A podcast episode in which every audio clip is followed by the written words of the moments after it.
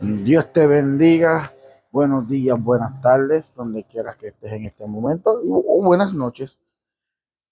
Bienvenidos otra vez a Servir con Amor. Vengo a darte la bienvenida, darte las gracias por estar aquí compartiendo conmigo en este momento y con nosotros con el ministerio de la mano de Dios sobre ti. Vengo a traerte una pequeña reflexión para que analices y la compartas, que la lleves a tu corazón, a tu vida si es necesaria.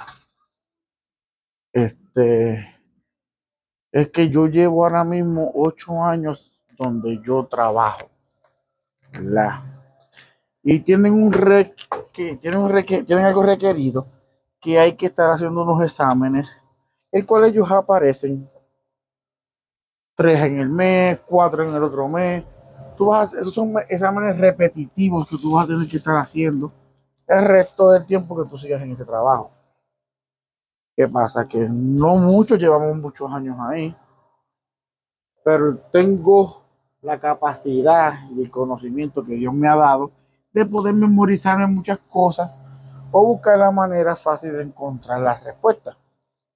¿Qué pasa? Que cuando estoy llega gente nueva, pues yo les, para que la producción no baje, yo vengo y les ayudo con los exámenes. Vamos a la que yo te ayudo con esto y bla, bla, bla, bla, y ya. Tranquilo, sigue trabajando. Yo me cargo el resto, ya están ready. ¿Qué pasa? Que llegó el momento cuando ninguno yo estoy sentado, hago el examen por esta persona y me viene a la mente, wow, como le digo, qué mami Tú llevas ocho años, como uno dice, esto no es mala palabra, lambiéndote los exámenes estos, estos exámenes, para tener el conocimiento que tienes, para tener tu estado. Pero si tú sigues haciendo los exámenes por los demás, ¿cómo ellos van a aprender? La cual tiene lógica y razón.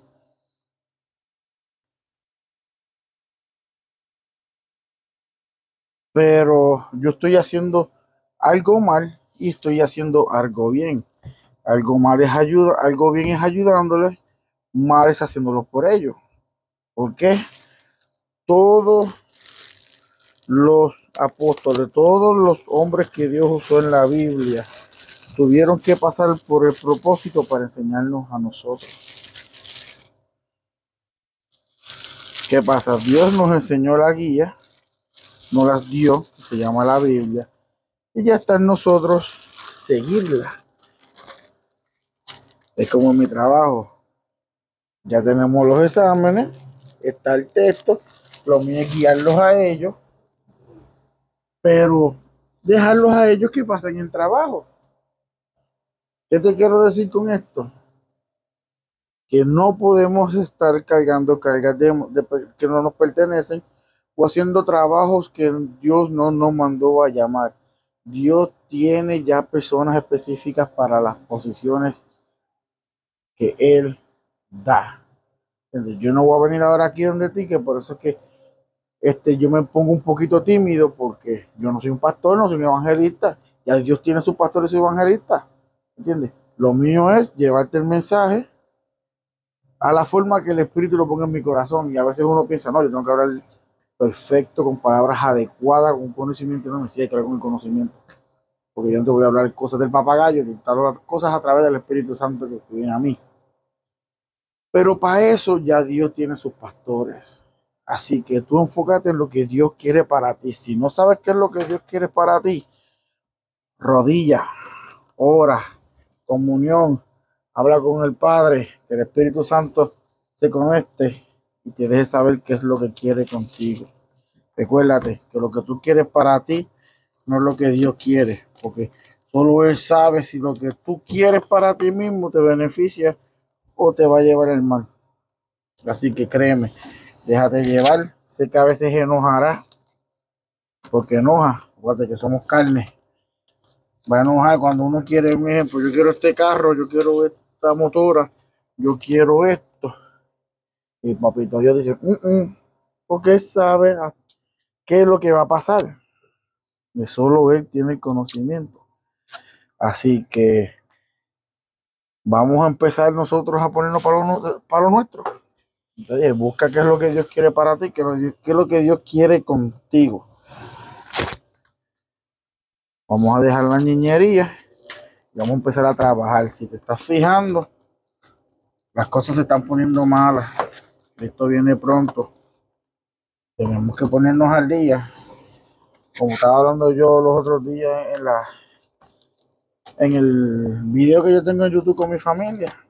Eh, asegúrate que tu ticket esté ready, que tu nombre esté en el libro, para cuando Cristo venga y empiecen a llamar por nombre, el tuyo esté en la lista. Después no te estés arrepintiendo, ah, que es tarde, que no, lo estoy diciendo ahora. Sé que van a decir, sí, Cristo viene pronto, muchos se ha escuchado eso, cada rato lo dicen. Han pasado y años y años y años. Claro, porque Cristo viene. Nadie sabe cuándo es. Todo lo estamos diciendo para que te prepares para que no te coja por sorpresa. Porque si te coge por sorpresa, papá, te quedaste a pie. Así que vamos a trabajar juntos. Vamos a congregarnos, vamos a buscar más de Dios. Vamos para lo que nos toca hacer y para lo que Dios nos mandó a, a trabajar aquí en este mundo que créeme que es algo hermoso y precioso, la experiencia que estoy viviendo ya mismo en este momento, que no es solo no solo lo que Dios está haciendo conmigo ni con mi, con mi familia, es porque todo lo que está haciendo Dios conmigo y con mi familia es junto.